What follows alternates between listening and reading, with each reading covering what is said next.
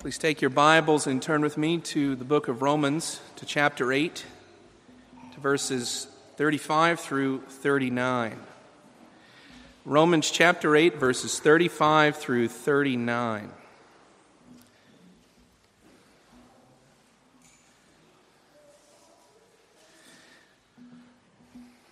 For those of you who are visiting with us, you'll not know the culture of our church that we study verse by verse through entire books of the Bible. And we have always done that, and it's because we believe that the Bible is the holy, inerrant, and inspired Word of God, that the Lord has ordered not only its substance, but likewise the ordering of the verses. And this is our submission to the wisdom of God, so that He brings to us what we need in season that you're not left at the whim of some minister trying to understand where you are in your life, but rather the Holy Spirit has free rein to speak to our church as is appropriate directly from the Scriptures. And so, as we study through this, you should simply know this is the progress. We've made it over uh, about a year and a half in the book of Romans, and uh, we'll press on uh, so long as the Lord should permit uh, in this letter of the Apostle Paul to the church in Rome. Uh, likewise, I should say that the chapter 8, it's a wonderful uh, section of Scripture that what we have here is the Apostle Paul bringing doctrine into the lives of God's people. Uh, you may say this is doctrine for life. Uh, and it is an encouragement that not only do we know particular things about Jesus, but then how we should live in light of those things. And so let's turn our attention to the reading of God's holy, inerrant, and inspired word, Romans chapter 8, verses 35 through 39. Who shall separate us from the love of Christ? Shall tribulation, or distress, or persecution, or famine, or nakedness, or danger, or sword? as it is written, For your sake we are being killed all the day long. We are regarded as sheep to be slaughtered. No, in all these things we are more than conquerors through him who loved us. For I am sure that neither death nor life, nor angels nor rulers, nor things present nor things to come, nor powers, nor height, nor depth, nor anything else in all creation will be able to separate us from the love of God in Christ Jesus our Lord. More to be desired than gold, even much fine gold, and sweeter also than honey and drippings from the honeycomb is the law of the Lord. Let us pray together. God, you have spoken, and with your words, you hold our hearts in your hands. Father, we pray that you would minister to us this morning. Some of us come limping. Oh Lord, some of us come paralyzed. Others of us come doubting and undercut. O Lord, hanging by but a thread. Yet, O Lord, we know that that thread is of your weaving. O Lord, and that you have made it of pure gold in Christ. Father, we ask that you would give us understanding and cause us to sit under your word, not in judgment of it, but a people in submission to your holy will. We pray this in Jesus' name. Amen. Didn't we already study this? I know that some of you are thinking, Pastor, it's one thing to hear one sermon, but when you go one passage and then give us two sermons, it seems to be a bit too much. And yes, we did look over this last week, but admittedly, between the roar of jet engines that flew over us and the blazing heat, at least I felt as if I wanted to come back to the passage again.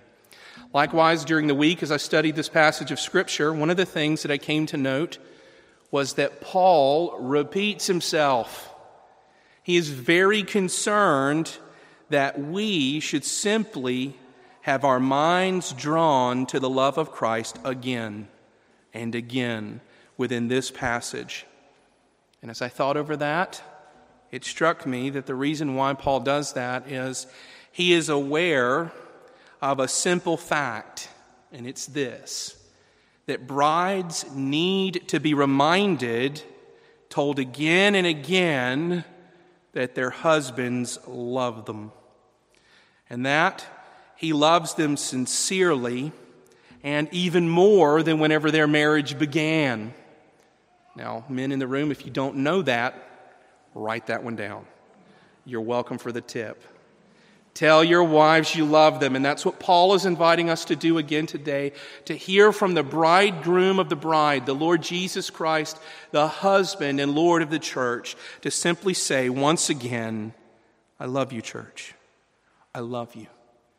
And like those brides, we as Christians, the bride of Christ, we need to hear it.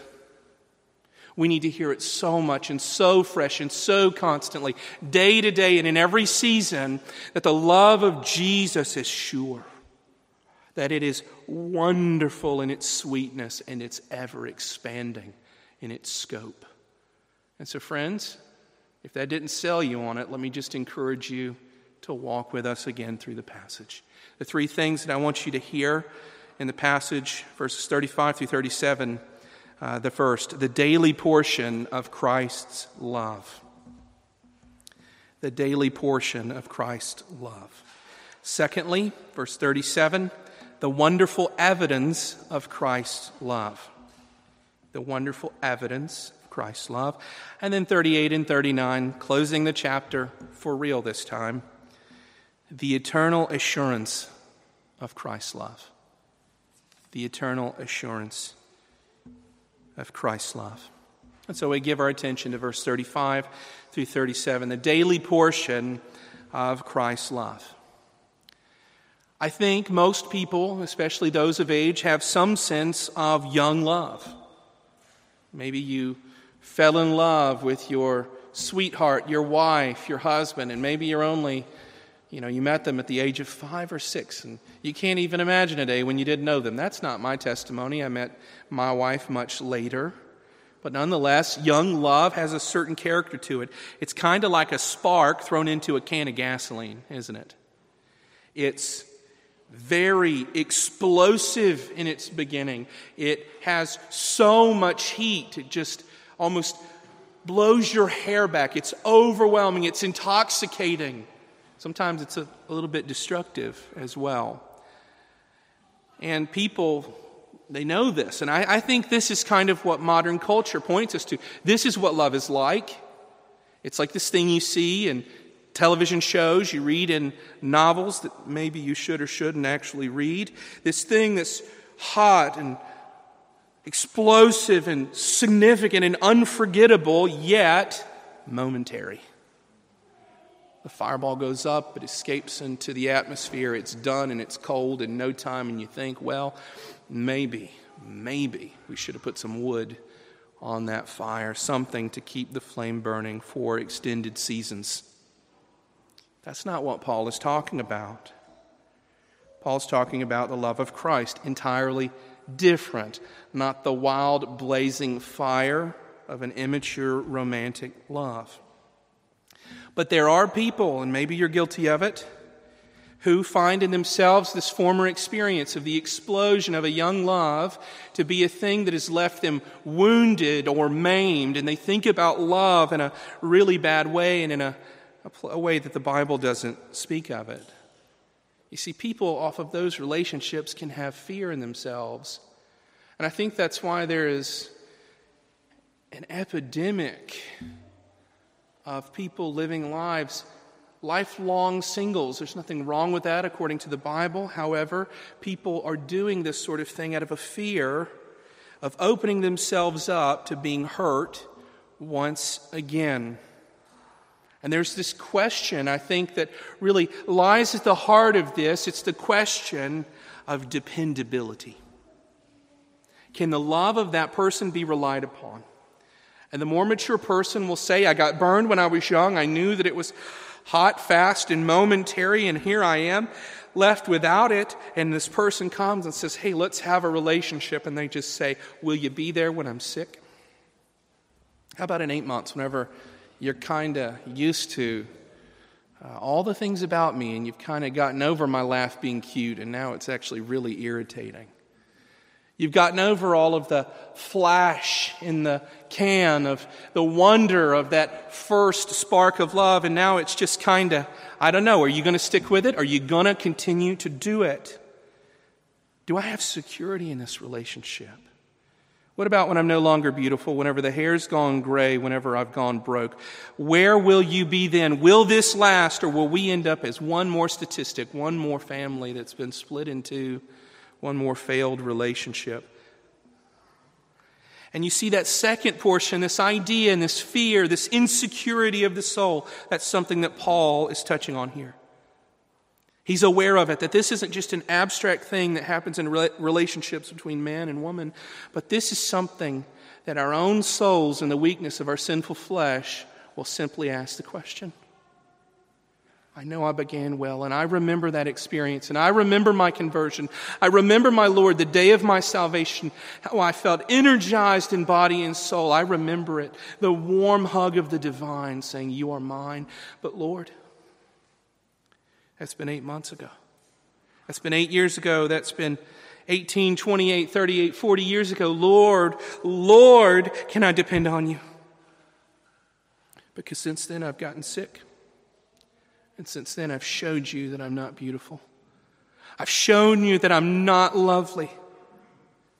I've shown you that, Lord, as I come to you, I don't come with great gifts. I come broke and broken. Is your love still mine? Can I depend on it? Is there security? Is there a place to hide under it? And Paul says, yes. There is a daily portion of the love of Christ.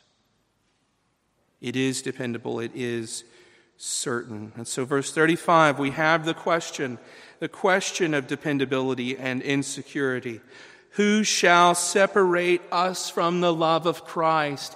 And this is how Paul structures this whole section as he's inviting the Christian to fix their eyes on the heart of the Lord Jesus. Again and again and again, he points us to these questions and he answers them in turn, and he does it in such a unique way. It's as if he piles question on top of question on top of question to drive deeper into the heart because he wants you to ask along with him this simple question so that he can bring you to the answer from the lips of Christ the Lord. He says, Will tribulation separate us from the love of Christ? Whenever the going gets tough, will it separate me from him? Will it be an evidence that he's turned his back on me? Now, tribulation, this isn't a word that we often use, and I want to tell you that I don't believe Paul is talking about a coming tribulation, a thing of the end times. I think he's talking about the regular pressures of daily life. The word in Greek has a use that relates to the pressing of grapes, the pressure, the hardship. We kind of call this kind of thing the daily grind of life. I probably don't need to say anything more. You know exactly what Paul's touching upon. The pressure, always, the weighing down and the hardship of life whenever things really aren't pretty, whenever things really are hard. Will that separate me from the love of Christ? Is that an evidence that he's turned his back on me? Or how about distress whenever I've been under that pressure? And my emotion and my heart is overwhelmed. And under that burden, I'm not great. If someone were to ask me, How are you doing? the honest answer would be, Quite terrible. Not good. Not well. I need help. I feel like I'm sinking. That's what Paul's touching on. And he asks the question Is that evidence that Christ has turned his back on me? Does that say to me, I'm under his judgment now? He no longer loves me? We began well, but now we're splitting apart? Paul goes on and he asks the question of persecution. How about persecution? Is that an evidence that the Lord is turning his back on me? The outward attacks from people who hate you. You ever been persecuted for your faith? Maybe, maybe not. Have you had a family member despise you because you're a Christian? A coworker or a boss despise you for the testimony of your Christian faith? Maybe or maybe not. And Friends, we all might experience a day where it's not only something we see in the news cycle, but we experience it very personally and with our neighbor and with our employer and even with our friends. And Paul is saying, is that an evidence? If when that happens, will I simply know that he doesn't love me anymore? Will that be a thing that communicates that he has abandoned me? That he's given up on me? he goes on and asks the question how about famine? I dare say almost none of us have experienced this in reality. Not really. But we have brothers and sisters in Christ around the world, and even thinking specifically to Africa right now, that are experiencing extreme famine, where the providence of God doesn't seem to be putting food on the table, even if it feeds the table of the soul. Does that mean God isn't for me? Does it mean he doesn't love me. He's turned his back on me. If we're starving, me, my wife, my kids, my husband, my family, we're, we're starving. Does it mean he doesn't love me? Should I interpret it in that way? He goes then to nakedness. How about nakedness? Now you read that and you say, I'm not often naked. Certainly not in public. What does Paul mean by this? And nakedness in the context has the connotation of shame. That's one aspect. Shame. You're exposed. People see the things you wouldn't have them to see of your soul, your personality, of your failures, and the public shame that comes from it. It can mean that. It can likewise mean poverty. It can mean both of those things at once. Shame owing to a povertous state. Should I then interpret that the Lord doesn't love me if I'm in this place? A public pariah, downcast and without help, naked and exposed to the world and its attacks, or danger. This could be a lot of different things. It could be natural disasters. It could likewise be an encroaching army. It could be warfare. It could be lots of things. Danger. I don't need to expound upon that too much. And then sword. What does he mean there? I believe he means martyrdom. Exposed to the sword of martyrdom, being killed for the faith. Do these things conspire together to shout loudly to me, I don't love you? I used to, but I don't anymore. Then, verse 36, Paul turns his attention to Psalm 44, verse 22. And it's almost an exact quotation. Read it with me. For your sake, we are being killed all the day long. We are regarded as sheep to be slaughtered. And what is Paul doing here?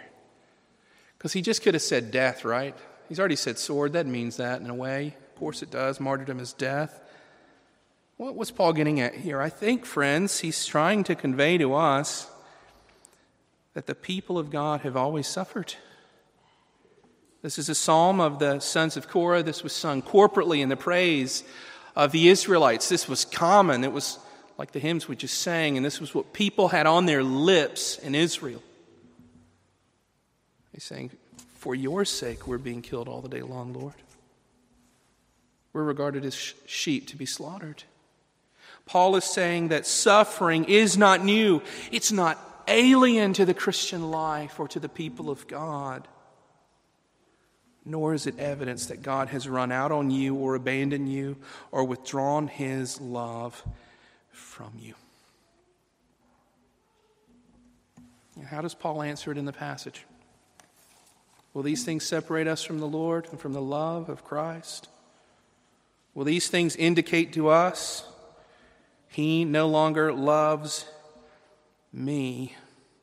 These daily needs, these real ordinary hardships, these ugly realities, does this mean he has stopped loving me? And in verse 37, Paul says, No. No, none of these things separate you from the love of Christ, nor can they. They haven't the power. No. None of these things are evidences of a hardening of the heart of God towards you. None of them. They are all normal in the Christian life, and they should never be understood as the withdrawal of His love.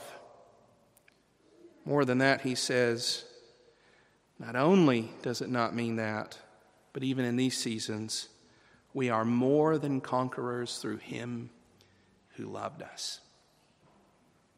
Praise be to God. It's a clear answer. We're going to stop right there with the first point of this sermon, and we're going to move into the second and then study together verse 37 and dig into it. It's not only the answer, no, these things can't separate us from all of these different hardships and sufferings. But he says, in all of these things, in all of these situations, every single one of them, we take on a whole different character. We suffer not like the world suffers. We suffer not like the average person. No, Paul says we are more than conquerors, the ESV translates it. If you wanted to translate it another way, you are hyper victorious. You're doing even better. You're not just beating the other team by one point, but like 50, 60, 80. It's not just as if you're only barely getting by. You're just going by the thread. You're just being held onto by the very tips of the fingers of God. No, rather, you're in His full embrace and you're absolutely secure. You're more than a conqueror. It's as if these things didn't even put up any fight against you. That's what Paul is saying. And you might be sitting there and you say, But Paul, I don't feel like a hyper victorious person. I don't feel like I've been more than a conqueror. In fact, Paul, I feel conquered. I feel like I lost the battle, Paul. I, are you sure? Okay, are you sure? Okay, Paul, because you're saying all these things, but then you introduce death and you introduce martyrdom. You introduce being slaughtered, that the world has become a slaughterhouse for the people of God. How can you stand by the grave of the one who's been overwhelmed unto death and look at them and simply say, they are victorious. How can you say it, Paul? I hear you. I want to trust you. I can't feel it. I feel beaten. I feel overwhelmed. I feel slaughtered by these things. Well, Paul gives you the answer. And he can say this, and he can call us more than conquerors through him who loved us. Now, I want to point you to something, something you may have skipped over. You've just read it casually. In all the other circumstances where Paul speaks of the love of God, he speaks of love in a present, active, indicative fashion. It's a present reality. But the tense here changes and it becomes uh, really a, a thing that refers to a past action. It happened. A love. The act of love has happened. And whenever you take it in context and you ask the question, Him who loved us, what is he even talking about? Is it not just love, Pastor? Are you sure it's an act of love? Well, yeah, because I, am thinking about who Him is. Him is the Lord Jesus Christ. What did Jesus do? What was the enactment of His love? Well, the thing he did for us is this Ephesians 5 2. He loved us and gave himself up for us. It's as simple as that. It speaks to the cross, and Paul says to us, Friend, if you want to know how I can stand at the graveside and say that there is victory and even more victory than can be understood, this surpassing, magnificent, conquering victory over all these sufferings in, in Christ, it's because Jesus hung on a cross. All of the wrath of God against all of your guilt was poured out upon him, and he died and was put in the grave. And it couldn't hold him. Whenever he rose risen from the dead, it was an evidence of victory and he still lives and he still reigns and he is coming again. And where is he but at the right hand of the Father? And where will you see him? In the words of Job, you will behold him face to face on this earth in the coming season of glory. That's where Paul can say at the edge of the grave of the Christian Friend, you are hyper victorious. You are more than a conqueror. And even though the mouth of death holds you in its grip and its teeth for a while, Christ will come to shatter those teeth and to give you freedom. You will live again. These things will pale in comparison. And you say, But, Pastor, explain to me. This seems so philosophical and so in the future. How can I get my head around it? And I, will just say simply, I'm not thoroughly certain because we're not there yet. But I am certain that Christ died. And I am certain that he rose again. And all my heart is wrapped around the truth of this hope of the coming day of resurrection, where with him I'll look down on the grave and it'll be empty. And my heart will leap and I will rejoice and I will feel what the apostles felt whenever they came to the grave and he wasn't there. Because I'll be standing on living feet, praising him once again. What is the wonderful evidences of Christ's love? It's a cross that he conquered and a grave that remains empty. That's what it is. And Paul would say, Christian, don't take your eyes off of him for a second. Know the empty, empty cross and the empty tomb and rejoice in that. Verses 38 and 39, there is the eternal assurance of Christ's love. And so read there with me. The apostle says, For I am sure that neither death nor life, nor angels, nor rulers, nor things present, nor things to come, nor powers, nor height, nor depth, nor anything else in all creation will be able to separate us from the love of God in Christ Jesus our Lord. I am sure, Paul says. That's his first word. And these are the words of experience. There's, there's been a shift. There's been a we, there's been an us, but now here, here's Paul.